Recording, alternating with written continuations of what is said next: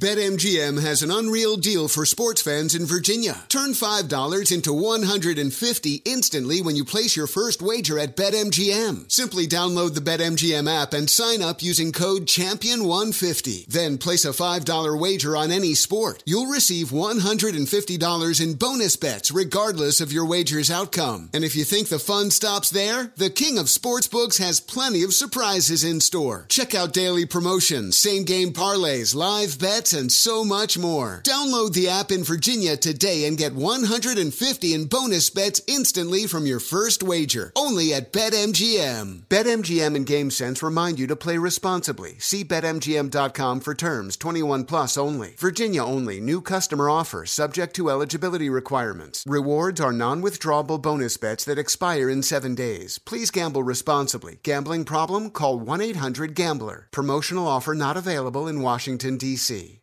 As someone who lives for politics, when a major scandal unfolds, It was shocking. I have to know what were they thinking? Backroom deals, Huge amounts of money. CIA secrets, Sets off a firestorm in Washington. affairs, No way this guy's got a mistress. corruption. I knew I was a dead man. Warning, it's even messier than you thought. United States of Scandal with Jake Tapper, Sunday at 9 on CNN. Hi, I'm Antonia Blythe, and this is 20 Questions on Deadline. Joining me today is Alison Brie. Welcome, Alison. We got second place in my seventh grade lip sync contest for one of the songs on that album. The one that was like, You've already won me over. Oh, that's a good one. Yeah. It's a very of all slow. The, of all the options. In spite of me. Like, what did we do? It's so slow. Don't forget to listen to 20 Questions on Deadline. Thank you again, Alison. Thank you.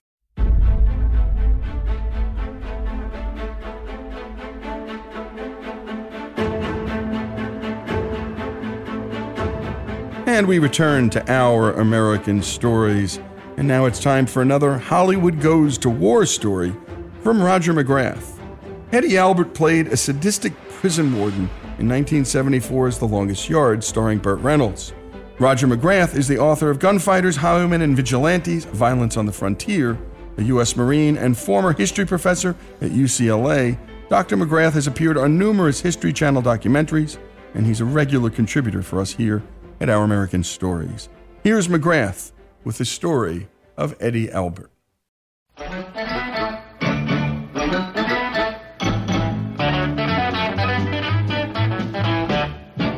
Eddie Albert is probably best remembered for starring in the television series Green Acres, which aired from 1965 through 1971. In the series, he plays a New York City attorney who escapes the frenetic life of the metropolis to live the life of a gentleman farmer near the town of Hooterville. He and his glamorous Hungarian wife, played by Eva Gabor, are the proverbial fish out of water, trying to adjust to their new life on the farm and their new down home friends. Long before the highly popular Green Acres, though, Albert appeared in movies, beginning with Brother Rat in 1938. Altogether, he appeared in more than 80 movies, both as a leading man and as a supporting actor, and was twice nominated for an Oscar. While Eddie Albert was a highly recognizable actor to generations of movie and television fans, his World War II service in the Battle of Tarawa is largely unknown. Eddie Albert is born Edward Albert Heimberger in Rock Island, Illinois in 1906. His father is Frank Heimberger and his mother is Julia Jones. He is the first of five children. His paternal grandparents are German immigrants. His mother's parents are immigrants from Wales and from Germany. The family moves to Minneapolis when Eddie is one. At six years old, he begins selling newspapers on Minneapolis street corners and later has a paper route. He works many jobs growing up, including a soda jerk at a drugstore while he's a student at Central High School. He's a member of the school's drama club and appears in school plays. Another member of the club is Harriet Lake, who later becomes the actress Ann Sothern. From Central High, Eddie goes on to the University of Minnesota. Thinking he should get serious about his future, he majors in business. After two years, though, he drops out to sing with a trio that works nightclubs and has a regular gig with a Minneapolis radio station. Since radio announcers often call him Eddie Hamburger instead of Heimberger, he substitutes his middle name for his surname and is known as Eddie Albert from then on. In 1933, he moves to New York City and begins singing with Grace Pratt. The duo is hired by NBC to host their own radio show, The Honeymooners, which runs for three years.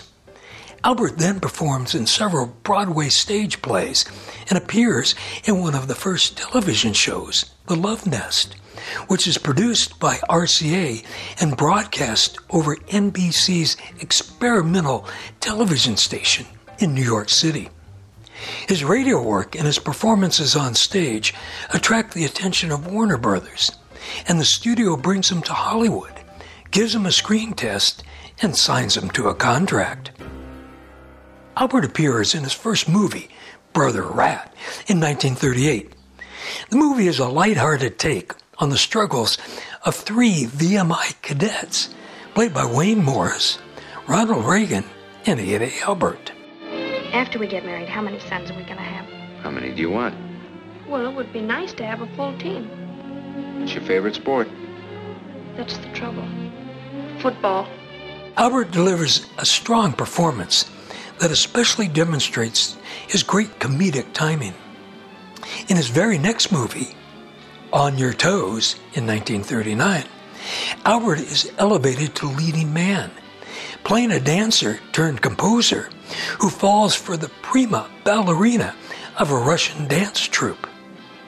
He's back to a supporting role in Four Wives, also in 1939, playing a physician.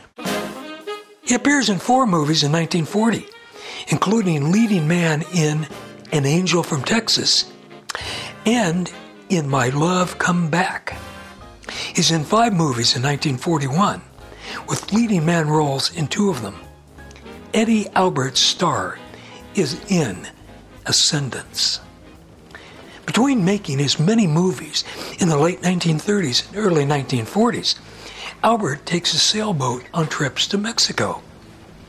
He hears rumors of Japanese naval personnel posing as fishermen while making hydrographic surveys along the Pacific coast.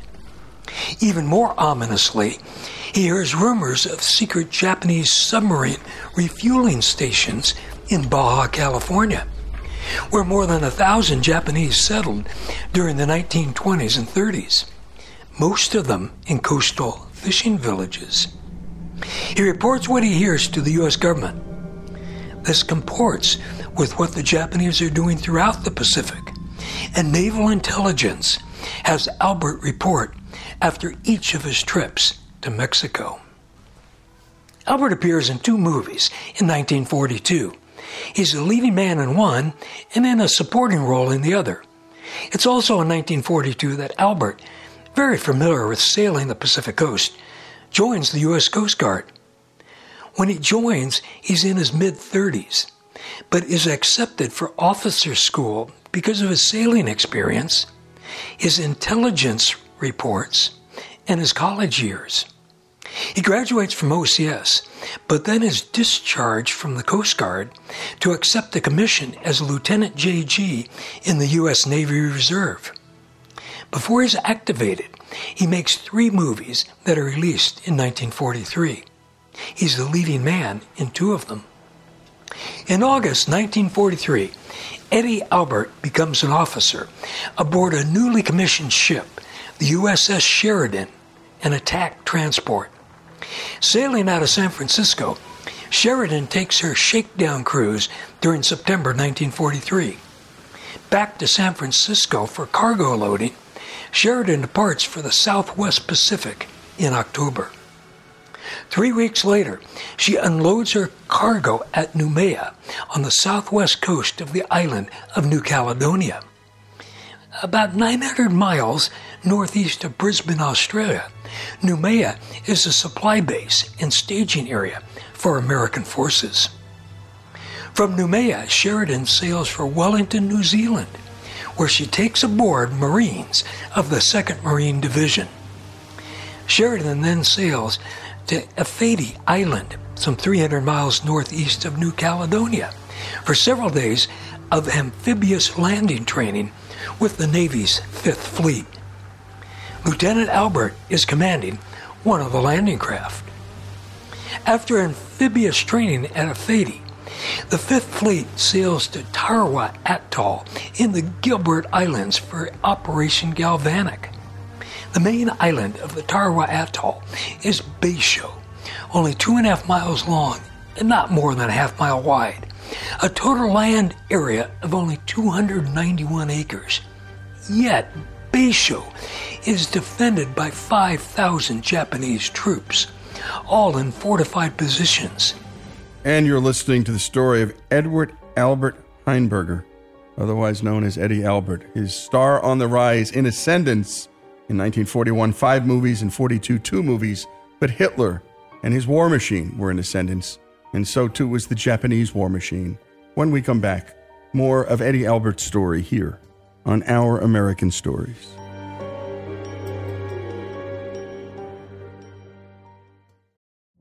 Witness the dawning of a new era in automotive luxury with a reveal unlike any other as Infiniti presents a new chapter in luxury, the premiere of the all new 2025 Infiniti QX80.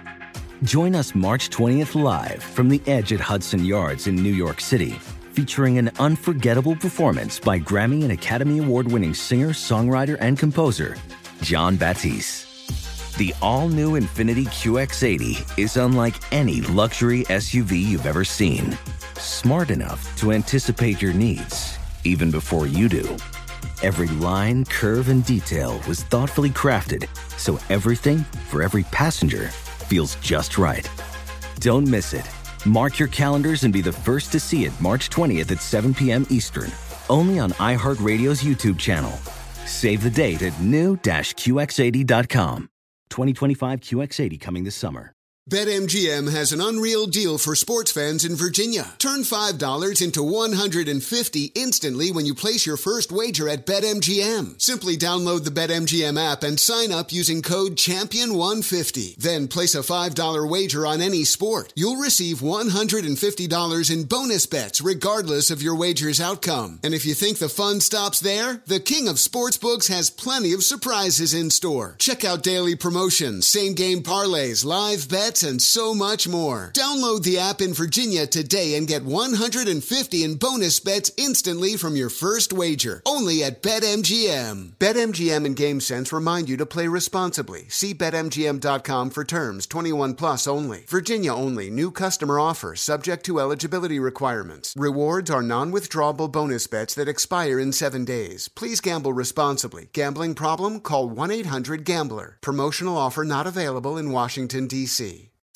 Smart journalism, fascinating topics. Words that describe CNN's podcast, The Assignment with Audie Cornish. We are revisiting the public school culture wars. What have we learned from the kids who fought against book bans? We really started the club to get students reading these books. Students have an opinion in this fight, too. How has the war over books sparked a backlash to the so called parents' rights movement? It's not okay what they're doing, and they're being watched.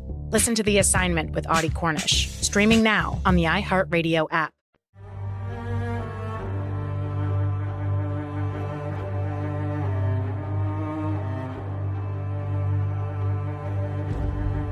And we continue here on Our American Stories, and we're listening to Roger McGrath tell the story of Eddie Albert.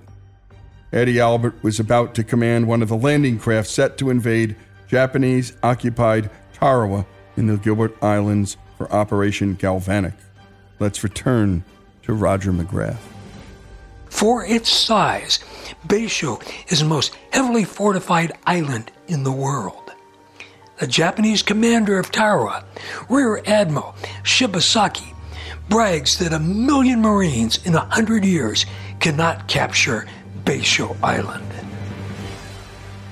The unusual tides at Tarawa will make an amphibious assault very difficult. The tides rise and fall at uneven rates in the atoll's shallow lagoon. It's estimated that high tide on the morning of November 20th, D Day for the Marine landing, will provide a depth of five feet over the reefs on the way to shore. The landing craft that the Navy will use to take the Marines from ship to shore is the Higgins boat. A fully loaded Higgins boat draws about four feet of water. Should the estimated high tide not live up to expectations, the Higgins boats will run aground far offshore, forcing the Marines to wade hundreds of yards to the beach, all the time subjected to deadly Japanese fire. Marine Operations Officer Lieutenant Colonel Dave Shoup calls for amphibious tractors, the LVT, for the landing. However, the Navy can only supply not many more than 100 Amtraks. This means most Marines will be in Higgins boats. Navy bombardment of Betio Island begins early on the morning of November 20 and continues until just before 0900 each hour when the first three waves of Marines in Amtraks head for the beach. At 4,000 yards out, shells from Japanese artillery pieces start splashing around the Amtraks.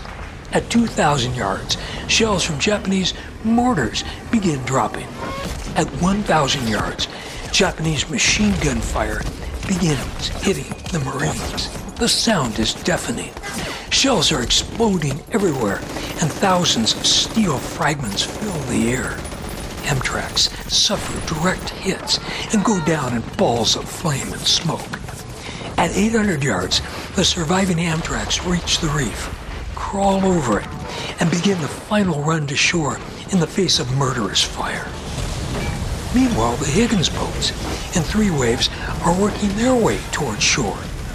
At 800 yards out, they reach the reef and begin running aground on the coral. The Marines can do nothing but leap out of the foundering boats and, holding their rifles high overhead, begin wading towards the beach. Shells explode all around them, throwing columns of water high into the air and sometimes the bodies of Marines. Other Marines are cut down by machine gun fire.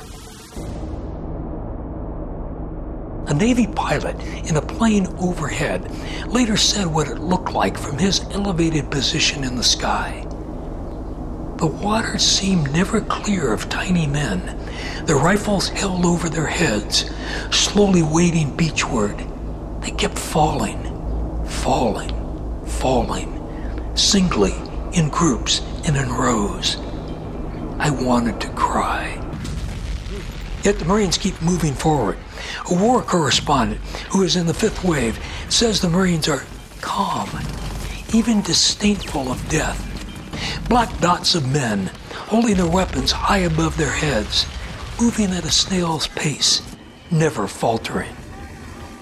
Marine landings continue on day two. The carnage is as bad as that on day one.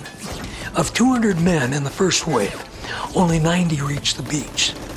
Successive waves are similarly carved up. Altogether, of the 800 reinforcements who approach Betio on the second day, nearly half are killed or wounded before they reach the beach. In the midst of the landings is Lieutenant Eddie Albert. He's commanding a Higgins boat and her crew and is tasked with carrying supplies to shore and evacuating wounded Marines from both the beach and the water. He not only does those two jobs while maneuvering his boat through withering fire, but also attempts to rescue a group of Marines stranded on a coral reef after their landing craft is sunk. The Marines lift their wounded into Albert's boat, but those without wounds, despite heavy Japanese fire, refuse to climb aboard. They ask that Albert take their wounded buddies back to his ship and then return to take them to shore. They also want Albert to bring them weapons to replace those they've lost. By the time Albert returns, the Marines are gone. Were they all cut down by Japanese fire? Or did another boat pick them up? Albert fears they were all killed, and it haunts him for the rest of his life. On day three, Albert goes ashore to assist in organizing and coordinating the unloading of supplies, which was proceeding all too slowly for the Marines. Albert soon has a team of men moving the supplies in a more efficient manner. When they come under Japanese sniper fire, Albert kills one of the snipers himself. By the early afternoon of day four, Colonel Shoup declares Betio Island secured. It took the Marines only 76 hours to destroy Admiral Shibasaki's vaunted defense force, but the cost is dear.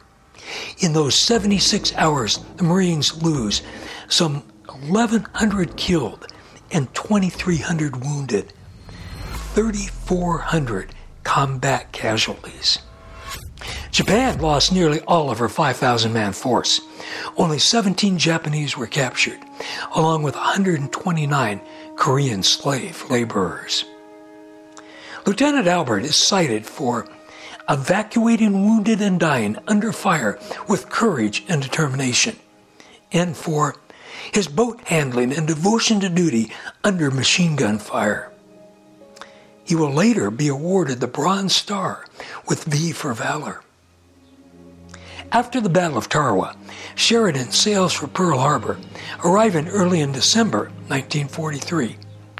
The sailors get only a few days in Hawaii before Sheridan weighs anchor for San Diego, arriving in the middle of December.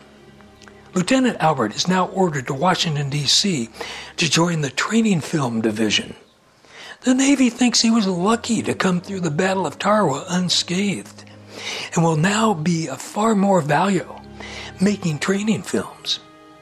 He is also sent on war bond tours and is able to describe firsthand what the war is like in the Pacific and the need for those on the home front to dedicate themselves to the war effort.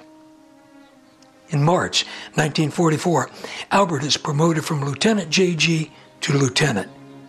He remains on active duty until January 1946. Eddie Albert makes three movies in 1946 and is the male lead in two of them. He makes another four movies in 1947. His movie career continues at a brisk pace through the mid 1950s. For his work in Roman Holiday, starring Gregory Peck and Audrey Hepburn, Albert is nominated for Best Supporting Actor. He's again nominated for Best Supporting Actor for his role in The Heartbreak Kid, starring Charles Grodin and Cybill Shepherd. Leonard. Sir. I was very quiet at dinner tonight because I was listening. I'm in the banking business, you know, and I'm called upon to have many business dinners. I find I can tell more about a man by listening to his dinner table conversation than by reading all the books and the records and the balance sheets in the world. I heard everything you said. You don't think I see through you? I've never once tried to misrepresent myself or deceive anybody. I- Leonard, you think you're quite determined, don't you? You think once you get your mind set on something, that's it. Leonard, you don't know what determination is. I eat determination for breakfast. Did you honestly think you could come out here and wise guy yourself a girl like Kelly? This is my baby you're talking about. Nobody wise guys away my little baby. It might be said that Eddie Albert's best supporting role was as a boat commander in the Battle of Tarawa, when, according to the official after action report, his performance was considered outstanding and was an important factor in the successful operation of the landing. That's a performance to be applauded and remembered. And a superb piece of production, as always, by Greg. And a special thanks, as always, to Roger McGrath for telling this important story of the life of Eddie Albert, the life and the service he gave to the country here on Our American Stories. Infiniti presents a new chapter in luxury, the premiere of the all new 2025 Infiniti QX80, live March 20th from the edge at Hudson Yards in New York City, featuring a performance by Jon Batiste. The all new 2025 Infiniti QX80 is an SUV designed to help every passenger feel just right. Be the first to see it March 20th at 7 p.m. Eastern, only on iHeartRadio's YouTube channel. Save the date at new-QX80.com. Don't miss it. 2025 QX80 coming this summer. As someone who lives for politics, when a major scandal unfolds, It was shocking. I have to know what were they thinking? Backroom deals, Huge amounts of money. CIA secrets, Sets off a firestorm in Washington. affairs, No way this guy's got a mistress. corruption. I knew I was a dead man. Warning, it's even messier than you thought. United States of Scandal with Jake Tapper, Sunday at 9 on CNN.